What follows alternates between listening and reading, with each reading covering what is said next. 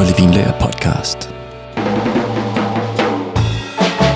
I afsnit 42 af Kolde Vinlager podcast, der snakker vi om value for money inden for hvidvin.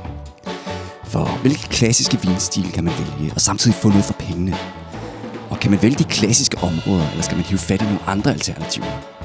Altså vinvalg, det er enormt og sindssygt uoverskueligt, hvis man ikke altså, har en rigtig know-how. Så nu vil jeg hjælpe lidt på vej, og dengang så handler det om rødvin. Det her afsnit, der vil jeg tage fat i alle de populære druesorter, og så guide dig hen til, hvilke vin du skal vælge, hvis du vil smage det klassiske udtryk, eller noget, der minder om det i hvert fald. Og de forskellige druesorter, de kan altså godt have vidt forskellige udtryk, alt efter hvor de kommer fra. Så jeg skal altså nok også lige forklare, hvordan de forskellige stilarter er. Så lad os få et overblik over, hvor man burde lægge sine penge, hvis man vil have allermest for dem.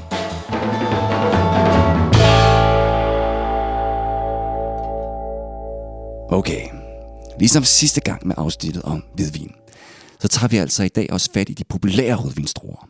Så det er Barbera og Cabernet Franc og Cabernet Sauvignon og Carmenère og Corvina og Gamay og Grenache og Malbec og Merlot og Mouvetre og også Nebbiolo, Pinot Noir, Pinotage, Sangiovese, Syrah og Tempranillo og Zinfandel. Så vi kan bare kaste os direkte ud i det. Og lad os starte med Barbera. Og det er jo en drue, der er mest kendt fra Piemonte-regionen i Norditalien. Og her er det den mest udbredte sort. Og det er selvfølgelig også Barbera fra Piemonte. At, øh, det er ligesom det, man finder ude på markedet. Og det er altså også ret prisvenlig vin.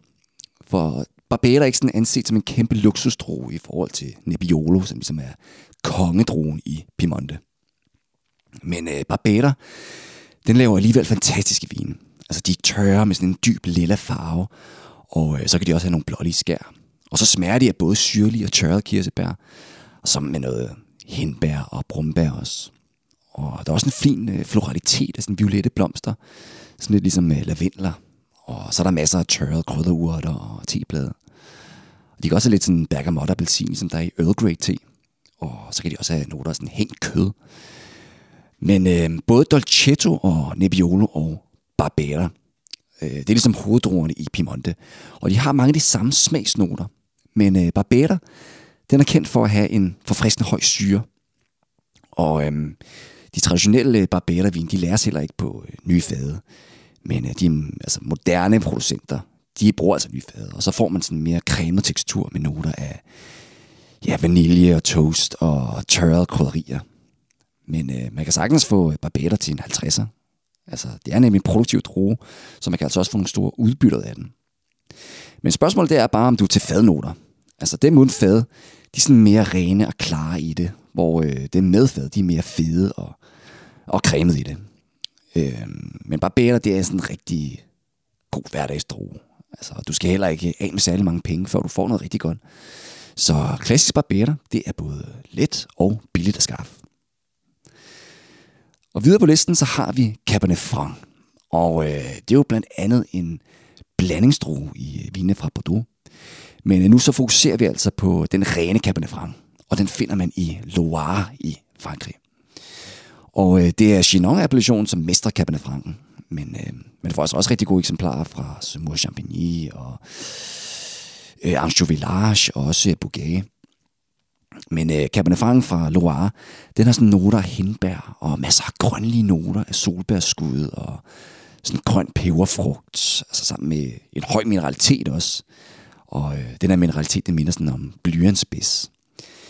Og det er også meget tørre vin med god syre og god tannin. Og så også kun sådan en moderat alkohol. Og det er ligesom også med til at bevare dens elegance.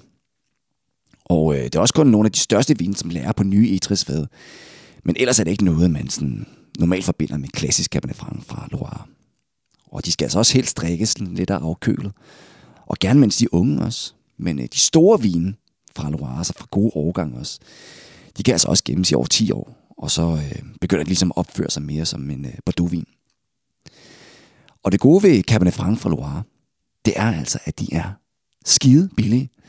Altså man kan sagtens få top Cabernet Franc til omkring 200 kroner. Men øh, mindre, det kan altså også gøre det. Øh, for det er nemlig ret øh, simple vin, men alligevel så er de sindssygt smagfulde og mineralske og også bare elegante. Og det er blandt nogle af mine yndlingsvine. Altså især fordi de er så grønlige udtrykket. Men øh, selvfølgelig også fordi, at man får så meget for pengene. Men man kan også få god Cabernet Franc fra Sydafrika for eksempel. Eller Argentina. Men øh, her der bliver vine dog mere sådan likøragtige og fyldige.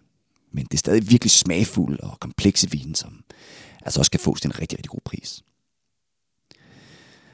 Og afkommet af Cabernet Franc-druen, det er jo Cabernet Sauvignon. Og det er verdens mest plantede druesort.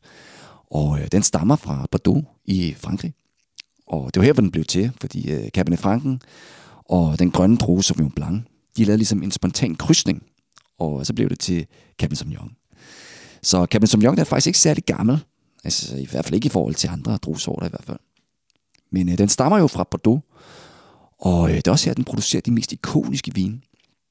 Og her så får man bare en sådan kraftig og tør vin, som er mørk og tanninrig, og som også har en god syre.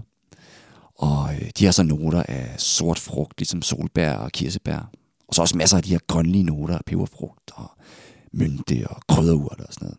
Pyrsiner kalder man det også. Og det er også meget mineralske vin, som har sådan en karakteristisk duft af blyantspids og støvet grus. Og så har de også en del fad.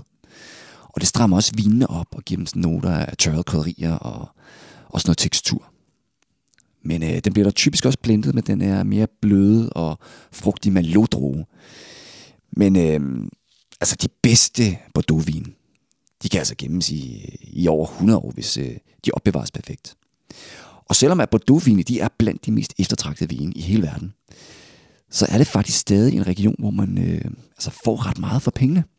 Fordi man kan sagtens få nogle billige vine fra Bordeaux, som stadig har en, altså en stor typicitet, kalder man det. Altså de klassiske på området. Men øh, de store Grand Cru vin som vi har snakket om øh, i tidligere afsnit, det er selvfølgelig dyre vin. Men øh, de er da også virkelig klassiske. Så det er altid et sikkert valg inden for Bordeaux. Men øh, ellers vil jeg anbefale at købe vinene fra Cru klassifikationen Og her kan man virkelig få nogle imponerende vine, og nogle gange til kun 100 kroner eller mindre. Og øh, mange af dem, de kan altså også gemmes i, i hvert fald et årti. Og fordi Bordeaux det har så meget succes med den her Cabernet Sauvignon, så er den altså også blevet øh, dyrket overalt i verden, hvor det ligesom er varmt nok. Og de fleste steder, der prøver man at kopiere Bordeaux-stilen. Men øh, uden for Europas grænser, der bliver vine dog mere sådan modne udtrykket. Og det er især i øh, Kalifornien og Australien og Chile. Men øh, Toskana i Italien, de er altså også øh, øh, kendte for at lave Cabernet Sauvignon med noget mere solmodenhed også. Og de her vin kan man også for super toskanere. Og du kan virkelig få noget stor Cabernet Sauvignon her. Men, øh, og de kan også være i stil med, med Bordeaux. Men de har bare sådan en større solmodenhed over sig. Men selv i Kalifornien, der bliver Cabernet-vinen altså også ikoniske. Og derfor så bliver de altså også dyre. Men øh, hvis du vil have mere fylde, så kig efter Kalifornien. Og her er der næsten alle årgange også gode. Men øh, det er de altså ikke altid i Bordeaux. Fordi øh, vejret kan skifte drastisk fra år til år. Og det ændrer sig vinstilen. Så Bordeaux, det er ikke det samme hvert år. Langt fra faktisk. Og så har vi jo også øh, Cabernet Sauvignon fra Australien. Og her der bliver vinene mere likøragtige, med sådan en fremtrædende smag af eukalyptus også. Men øh, man kan altså også lave nogle gode køb her i Australien. Men vinene, de er dog bare anderledes end i Bordeaux. Jeg plejer dog altid at anbefale vinene fra Chile. Og her der er stilen også helt speciel. Fordi vinene, de har nemlig altid sådan en øh, genkendelig smag af røde stikkelsbær. Og også masser af de her pyrsiner, ligesom mynte og grøn peberfrugt og sådan noget. Og de er også likøragtige og ret intense. Men prisen på dem, den er virkelig, virkelig god. Altså for under 100 kroner, så kommer du rigtig, rigtig langt. Men øh, vinene, de kan godt mangle lidt elegance og mineralitet i forhold til Bordeaux. Men øh, topvinene fra Chile, de er altså også til at betale. Altså især i forhold til Bordeaux topvin. Så topvinen fra Chile, de koster altså ikke særlig meget. Og øh, nu hvor vi siger Chile, så bringer det jo også helt naturligt til Carmenère-druen. Og den hører nemlig hjemme i Chile. Men det er egentlig en drue, som stammer fra Bordeaux, men øh, man dyrker den ikke rigtig længere i Bordeaux. Og i mange år så troede man faktisk, at Carmenère-stokken i Chile, det var Malo. Men øh, DNA-analyser, det fandt ud af, at det var Carmenère. Men Carmenère, det minder meget om øh, chilensk Cabernet, eller chilensk Malo for den sags skyld. Men øh, strukturen den er mere moderat for Carmenere. Og øh, så er den også endnu mere grønlig, med noter af sådan grøn peberfrugt og oliven og mynte. Så der er endnu mere øh, pyrosin i Carmenere. Det er nærmest en pyrosin på steroider, kan man sige. Og det er et rigtig godt alternativ til Cabernet Sauvignon. Men øh, her i Chile, der blev vinene altså også rimelig læskende og altså ikke lige så elegante. En af de mest populære druer i Danmark, det er Corvina. Og mange har måske slet ikke hørt om den. Men øh, de fleste kender nok Amarone og Repasso-vinene. Og det her Corvina, det er hoveddruen. Og normalt så blander man også andre druer i øh, Ripasso og Amarone. Men øh, hovedparten, det er Corvina. Og Amarone, det er så også en luksusvin. Men øh, måden, den er lavet på, den er ret udbredt. Fordi man bruger nemlig tørrede druer, og det giver endnu mere sødme og endnu mere alkohol og koncentration. Og det hedder altså også øh, appassimento-metoden. Og det er der mange producenter rundt omkring, der bruger. Så det er altså ikke svært at finde billig vin, som også har den her samme tørrede koncentration i smagen fra den her appassimento-metode. Men øh, Amarone, det er sådan en meget intens vin med sådan sirupsagtig rød frugt. Og det er florale vin, som også er ret øh, krydret. Og så har de sådan en opløftende smag af syltelage. Så det er sådan en kraftig vin med gode tanniner og god syre. Og så også høj alkohol. Altså det er ikke unormalt at finde Amarone, som ligger på ja, 16% alkohol, eller mere faktisk. Og øh, så kan vinen også være lidt søde i det. Men øh, mange Amaroner, de er altså sådan mere tilbagelænet og mere kontrolleret i udtrykket. Og øh, så har de også den mere grønlige og mineralske noter, som faktisk er minden om Bordeaux. Men øh, Amarone, det koster også lidt, hvis man vil have noget klassisk. Så regn med omkring 200 kroner i hvert fald. Men øh, du kan også prøve noget Ripasso. Og det er ligesom light-versionen af Amarone. For her der tager man nemlig en øh, almindelig Valpolicella rødvin, altså Amarone og Ripasso kommer fra Valpolicella, og øh, så fermenterer man den her Valpolicella vin igen sammen med resterne fra en Amarone-produktion. Så med Ripasso, så kan du få rigtig, rigtig meget vin for pengene.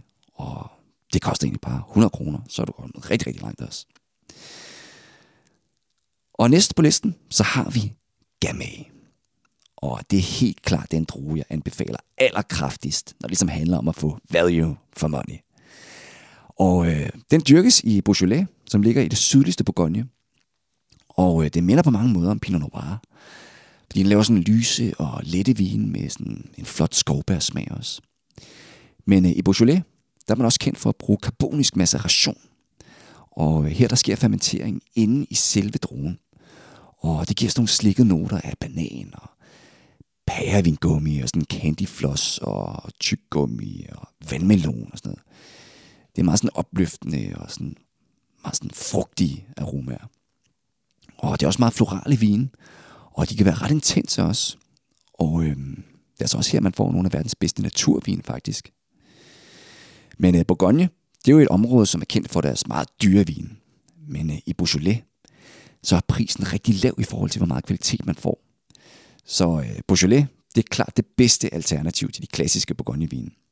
Og mine yndlingsvin, de kommer altså også fra Beaujolais. Og de fleste af mine øh, favoritvin, de koster altså kun omkring ja, 250 kroner eller sådan noget. Og mindre kan altså også gøre det.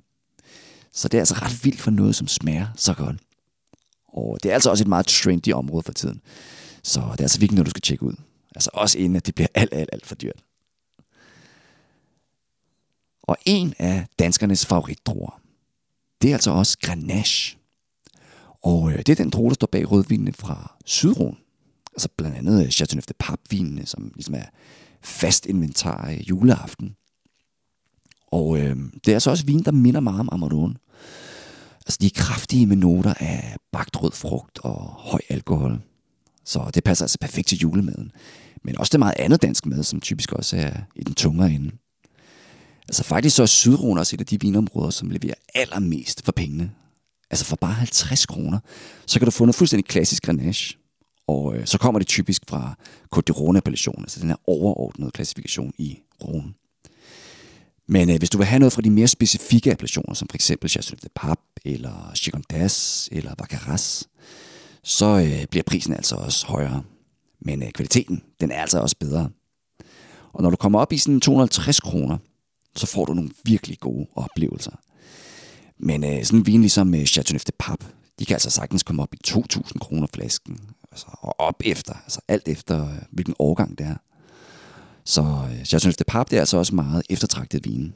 Og en af de mest hypede vine for tiden fra Chateau Rayas, den er pludselig kommet helt op i sådan 7-8.000 kroner for en enkelt flaske. Så det stikker altså af for nogle producenter.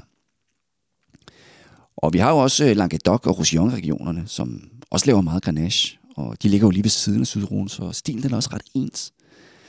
Men priserne, de er virkelig, virkelig gode. Altså man sparer rigtig mange penge i Languedoc og Roussillon. Så øh, de to regioner, dem skal du altså holde øje med. Men ellers så kan du også prøve australsk grenache. Og det er lidt i samme stil med sådan bagt og kogt frugt, men øh, der er så også rigtig meget det her eukalyptus og mynte i de her vin.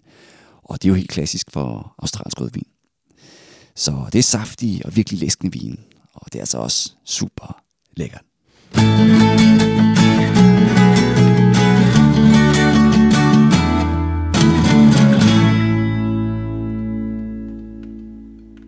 Malbec-druen. Det er også en drue, der stammer fra Bordeaux. Men øh, den dyrkes ikke så meget i Bordeaux længere. I stedet så er den rykket til Argentina, og specielt i Mendoza, hvor den øh, altså laver nogle intense vin, som kan svinge lidt i stilen faktisk. Altså Argentina er jo ligesom kendt for deres vinmarker, som øh, kan komme rigtig langt op i højden. Og det giver sådan noget lækker kølighed til vinene. Men øh, der er stadig meget solskin, så druerne de producerer altså også masser af sukker, og så får de altså også en optimal modenhed. Så øh, Malbeckenvinene fra Argentina, de er både modne i frugten, samtidig med at de er kølige og elegante. Altså mange af dem i hvert fald. Der er også nogle af dem, der kan være sådan rigtig likøragtige og mere kraftige og in your face. Men øh, for det meste så handler det om sådan saftig sort og blå frugt sammen med rødviolette blomster og sådan en øh, lille smule grønlige noter også. Og mange producenter de er også glade for at bruge nye franske eller amerikanske fade. Og det giver så noter af vanilje og bagværkskrydderier og chokolade og kanel. Og det er tørre og fyldige vin. Og så er de eleveret til 9 og eleveret alkohol.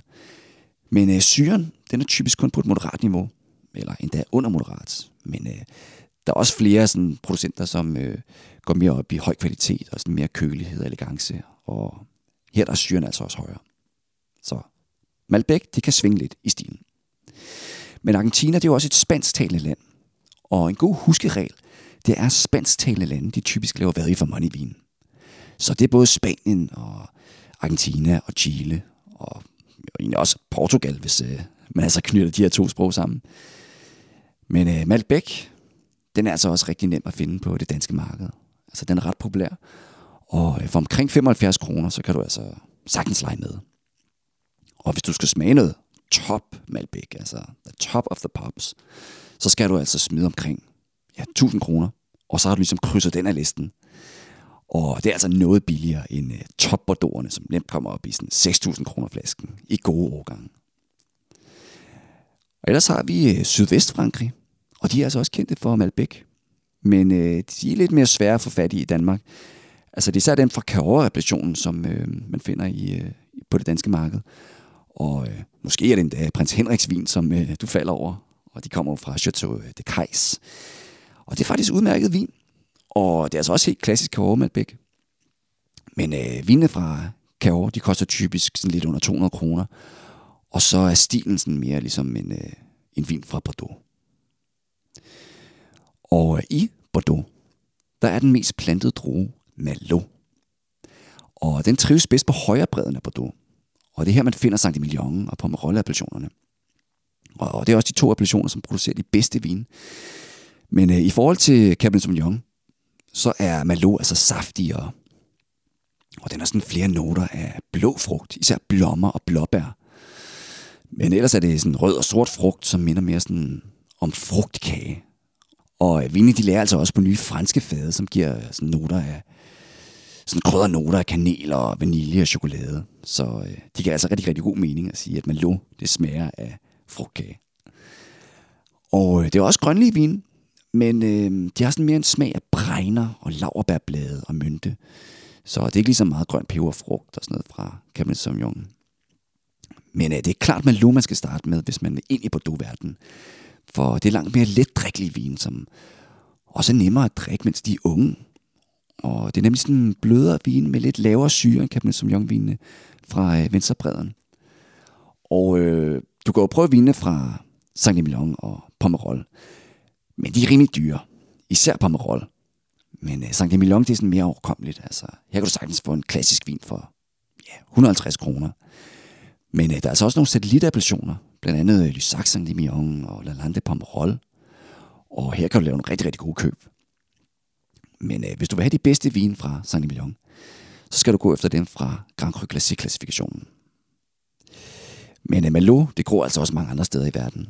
Den er rigtig populær i Bordeaux, så bliver den altså også rigtig populær andre steder i verden, hvor man kan øh, dyrke den her drue. Og Chile, de laver rigtig gode vin til næsten ingen penge.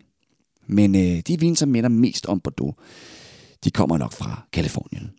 Og øh, de fleste, de er dog noget saftige og sådan mere solmodne. Men øh, altså, de fleste vindrikkere, de kan jo godt lide det her saftighed og solmodenhed. Men i gode og varme årgange, der kan højere Bordeaux altså også minde om noget oversøsk alligevel. Så de minder altså om hinanden alligevel, hvis det kommer fra en god årgang. Og den næste drue på listen, det er så Mouvedre. Og den er især kendt som blandingsdrue i vinene fra Sydruen. Altså her blander den med Grenache og Syrah. Men øh, den kører altså solo i vinene fra Bandol i Provence. Og øh, vine fra Bandol, det er sådan øh, nogle, der minder lidt om en blanding mellem Syrah fra Nordruen og så Grenachen fra Sydruen. Så det er sådan en modelig vine med rigtig mange animalske noter også. Og det giver sådan en masse kompleksitet. Men øh, man ser ikke Bandol særlig meget i Danmark. Men øh, hvis du gør, så skal du nok af med omkring 200 kroner for ja, ligesom at være med. Ikke? Men øh, ellers så har Movedra det altså også rigtig godt i Spanien. Specielt i Murcia-regionen, hvor man øh, finder Romea og Jekla-appellationerne. Og her er der sådan ørkentilstand faktisk. Og vine, de har også sådan tørt og stødet udtryk. Men øh, de er virkelig koncentreret med masser af sort frugt, og typisk også en del fad. Så her der får du rigtig meget vin for pengene. Og øh, for bare under 100 kroner, så får du noget virkelig lækker, kraftig vin. Og øh, Movedra, den hedder forresten også Monastrell i Spanien.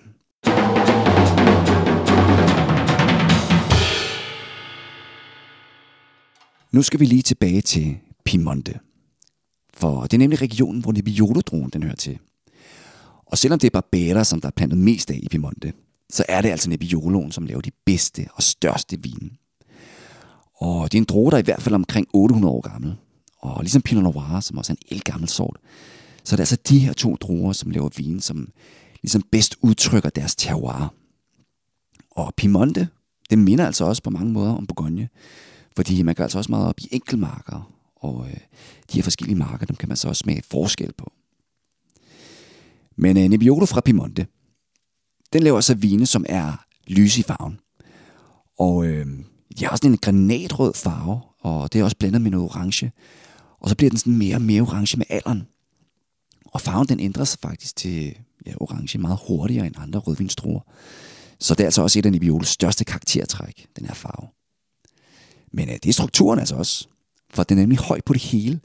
Altså den er høj på syre og især tannin, men også alkohol. Og så kan den altså også være fyldig, samtidig med, at den er sådan virkelig elegant. Og så smager den af både syrlig og tørret kirsebær, og roser, og violer, og anis. Og øhm, så smager dufter den også af acetone. Og det løfter virkelig de her frugtnoter. Det er sindssygt lækkert. Og øh, vine, de bliver også sådan, øh, meget jordet i det. Så du skal sådan forvente noter af bark og svampe og sådan øh, muljord og tjære. Det er altså virkelig komplekse vine, det her. Og de spiller bare på sådan modenhed og elegance og lethed på samme tid. Og så kan de holde i rigtig mange år, for de har ligesom så meget tannin og syre og alkohol giver af. Og de to bedste appellationer for Nebbiolo, det er Barolo og Barbaresco. Men det er altså ikke billig vin. Altså, Barbaresco, det er typisk billigere end øh, Barolo. Og øh, Barolesco er sådan også blødere og lettere at drikke, når de er unge. Så øh, med Barbaresco, så skal du i hvert fald slippe omkring 150 kroner, før øh, du kan være med. Og med Barolo, så skal du af med omkring 250 kroner. Altså før det begynder at blive spændende i hvert fald. Men øh, man kan altså også finde rigtig meget god Nebbiolo uden for Barolo og Barbaresco. Og de er noget billigere. Men øh, man kan stadig få den her sådan klassiske Nebbiolo-karakter. Så prøv at kigge efter appellationerne, som hedder Lange eller Nebbiolo d'Alba. Men øh, man laver så også rigtig meget spændende Nebbiolo i øh, det nordlige Piemonte. Så her kan du holde øje med Gemme og Gattinara for eksempel. Men øh, de her appellationer, de er altså stadig sjældne i Danmark. Og nu har jeg nævnt Pinot Noir lige før. Så er det jo også den næste droge på listen. Og den minder jo på mange måder om Nebbiolo. Fordi det er jo sådan en elegant droge, som øh, udtrykker den terroir ekstremt godt. Og det er jo Bourgogne, der laver de største og dyreste vine i hele verden. Og det er jo elegante og altså smukke vine, kan man sige, som spiller på de her skovbærnoter og velintegreret fade og masser af mineralitet. Altså det er virkelig delikate vine, hvor man kan hive fat i alle de små detaljer. Men Bourgogne, det er dyrt. Altså man laver ikke så meget vin i Bourgogne. Fordi der er jo et ret marginalt klima, hvor man let kan miste store dele af sin udbytte. Øh, men som en hovedregel, så skal man typisk af med altså 300 kroner for en Pinot Noir fra Bourgogne, før det begynder at blive interessant i hvert fald. Men øh, vinene, de bliver jo dyre, jo mere appellationsbestemt man bliver. Så hvis det er en vin fra den her overordnede Bourgogne-appellation, så er det typisk ikke så dyre. Men øh, hvis de kommer fra en specifik village-appellation, så stiger prisen. Og prisen det bliver så endnu højere, hvis man øh, kommer ned på de her enkelmarker. Og øh, her der har man jo Premier Cru, øh, men øh, Grand Cru-markerne, det er altså de dyreste. Så øh, Bourgogne, de producerer altså ikke Pinot Noir, som har value for money. Altså ikke overordnet set i hvert fald. Men øh, du kan jo prøve at kigge efter de sådan mindre eftertragtede appellationer, ligesom øh, Haute Côte for eksempel. Og det er faktisk ved at blive ret hypet. Og øh, her kan man altså lave nogle rigtig, rigtig gode køb. Og vinene de bliver altså bare bedre og bedre. Men ellers så foreslår jeg at kigge efter Kalifornien. For de kan altså lave nogle rigtig gode Bourgogne-kopier også. Og de er også meget billigere. Men øh, de har alligevel sådan en solmånhed over sig, som man ligesom ikke altid forbinder med Bourgogne. Måske i god årgang kan de godt minde lidt om Kalifornien. Men ellers kan du kigge efter New Zealand eller Chile. Og øh, hvis du vil have noget rigtig fyldig Pinot Noir, så kan man altså også få noget fra Languedoc i Sydfrankrig for eksempel. Men det er så slet ikke en stil, som minder om øh, Bourgogne overhovedet. Og hvis du tager Pinot Noir-druen og krydser den med Sanxo-druen, så får man Pinotage-druen. Og øh, det er en drue, som hører hjemme i Sydafrika. Og egentlig er det også kun her, man dyrker druen. Og øh, den klassiske Pinotage-stil, den er faktisk lidt underlig. Fordi øh, den har sådan nogle meget røde og animalske noter. Og øh, så kan den også smage lidt af maling også. Men øh, den har altså også masser af sort og sådan rød frugt. Og så er den fyldig. Men øh, der er så også flere sådan, altså mere kvalitetsbevidste producenter, kan man sige, øh, som øh, kommer fra de kølige områder i Sydafrika. Og de kan lave en pinotage, som minder meget om Pinot Noir. Så her der bliver øh, altså, vinene mere elegante i det. Men øh, man får generelt rigtig, rigtig meget for pengene med pinotage. Altså, Sydafrika generelt, de laver rigtig, rigtig meget value for money. Altså med alle deres vine. Så Sydafrika, det er altså et land, du virkelig skal holde øje med.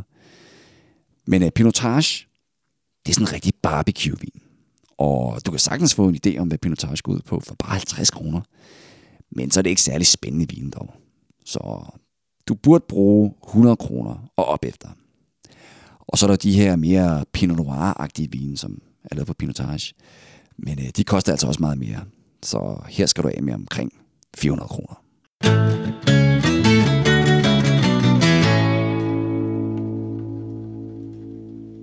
Sangiovese, det er Italiens mest plantede druesort. Og øh, det er altså også her, den hører hjemme. Og især i Toscana, for det er altså også her, hvor den producerer de bedste vine. Og også nogle af Italiens mest eftersøgte vine. Og de største Sangiovese-vin, de kommer fra Chianti Classico og Brunello de Montalcino i Toscana. Og begge vinstil, de minder meget om hinanden. Men uh, Brunello, det plejer at have lidt mere krop og alkohol, og også lidt mere farve. Og faktisk så minder Sangiovese også meget om Nebbiolo. Men øh, uh, Sangiovese, det er, altså det laver typisk vin, som er tættere og mere sådan bordeaux udtrykket. Og Nebbiolo, den er sådan mere elegant og mere, mere som en Bourgogne i stilen, kan man sige. Men øh, generelt så er Sangiovese lysevin. Og øh, de har en granatrød farve med sådan en teglstensfarvet kant også. Og så har de noter af røde kirsebær og røde æbler og sorte kirsebær også.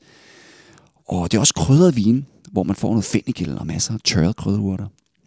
Og så også en balsamisk note, som virkelig løfter vinen og giver noget friskhed. Og de kan også være lidt rustikke i det, og have sådan en jordagtig smag, sammen med noget, sådan lidt nogle animalske noter også. Og de klassiske Sangiovese-vin, de ligger heller ikke på nye fade, men øh, der er så også nogle moderne producenter, som gør det alligevel. Og så bliver vinen altså mere cremet og krydret i det. Men øh, det er syrlige og tørre vin, som alligevel har, så, har sådan en øh, sødme fornemmelse fra frugten. Og øh, så er der også høje tanniner. Men øh, der er også en appellation, som hedder Vino Nobile de Montepulciano. Og her der er vinene bare lidt blødere i stilen, og de er også lettere at drikke, når de er unge. Altså Sangiovese, det er en øh, laver ligesom vin, som øh, kan holde sig i mange år. Og øh, jeg anbefaler faktisk også øh, vinene fra Vino Nobile de Montepulciano. Altså især hvis du vil have en lidt drikkelig og sådan klassisk og sådan blød Sangiovese. Og øh, for lidt over 100 kroner, så kan du altså få rigtig god vin i Vino Nobile de Montepulciano. Men Brunello, det er ret dyrt. Og her skal man typisk op på de her 200 kroner og op efter, før det bliver interessant. Men øh, Chianti Classico, de leverer altså nogle rigtig, rigtig gode køb. Og øhm, det er egentlig også her, man får sådan det mest klassiske Sangiovese-udtryk, vil jeg sige. Så øh, her der skal du altså virkelig prøve vores Castello det var det Sarno Chianti Classico. Altså, jeg har taget røven på rigtig mange vinnørder med den vin. Altså, hvor de smagte den blindt og ligesom troede, det var en vin til altså, minimum 300 kroner. Men øh, det er altså en Chianti Classico, som kun koster 120 kroner. Men øh, lad os køre videre til den næste droge. For du kender nok Syrah-drogen, eller Shiraz, som den også hedder i Australien og Sydafrika. Og det er jo en droge, som kan lave nogle rigtig kraftige rustikke vin. Altså især i, øh, i det nordlige Rhone, hvor de mest prestigefyldte og mest klassiske viner også kommer fra. Og her i Nordrone, der smager de af både syrlig og moden sort frugt og blå frugt også. Og så er de masser af kryddernoter, peber og oliven og tørrede urter. Og øh, de er også meget animalske, så man får sådan noter af bacon og røget kød. Og mineraliteten også er også rigtig god her i Nordrone. Og øh, det er heller ikke svært at finde noget klassisk Syrah fra Nordrone, altså til under 100 kroner. Men øh, så kommer vinen altså også fra en, altså en uspecifik appellation, eller sådan en overordnet appellation. Så de store appellationer for øh, Syrah i Nordrone, det er især Côte Rôtie og Hermitage og Cornas. Men øh, her der skal man op i 300 kroner, før det bliver godt. Ellers så skal du kigge efter Gros Hermitage eller San Joseph. Og det er ligesom her, man får allermest klassisk vin for pengene. Så her der kan der så slippe afsted med ja, omkring 150 kroner for noget rigtig klassisk. Men øh, Nordruen, det er altså også et dyrt område. Men øh, de gode køb, de findes altså stadig derude. Og du skal også lige huske, at jeg linker til en masse vin i de her episodenoter, som øh, du også lige kan tjekke ud. Men øh, ellers skal du altså også vælge Shiraz fra Australien. Det er samme droge. Øh, men det er endnu mere intens vin her i Australien. Og her der bliver frugten også mere likøragtig.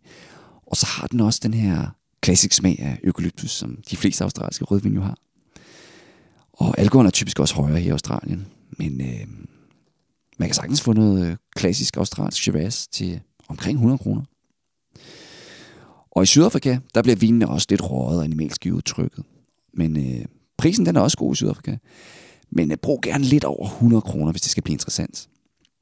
Altså, en dyre vin er øh, ikke nødvendigvis altid bedre.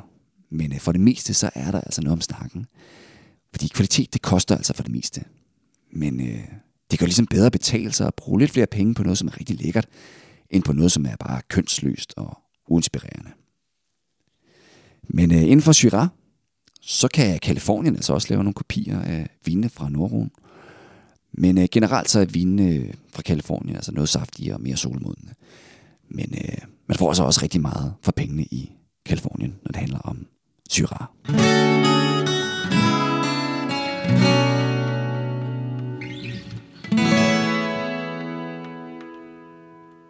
Okay, vi har to druer tilbage. Tempranillo og Zinfandel. Og Tempranillo, den finder man næsten kun i Spanien. Og her er det Rioja og Ribera del Duero, som står for de bedste vine. Og dem fra Rioja, de er rødfrugtet i stilen. Altså både sådan syrlige og modne på samme tid. Og så har de noter af dild og kokos fra amerikanske øh, egetræsfade. Og øh, de har også et oxideret udtryk, og det giver ligesom noget dybde og noget kompleksitet. Og det er bare virkelig klassiske vin, de her Rioja-vine. Og de har en helt særlig stil. Og Spanien det er også et øh, spansktalende land jo. Og øh, man får altså også rigtig meget for, øh, for pengene her. Altså virkelig meget høj kvalitet. Og vine, de er altså også modne og drikkeklare, når du køber dem. Og nogle gange så kan du købe altså Grande Reservevin, som har ja, altså sådan 12 år på banen. Og øh, så kan det koste under 100 kroner samtidig. Det er så ret vildt for så moden en vin, som også er så klassisk samtidig. Men øh, i Rebella del Duero, der er vinene mere moderne i det. Og her der bruger man også øh, sådan mere nye franske fade.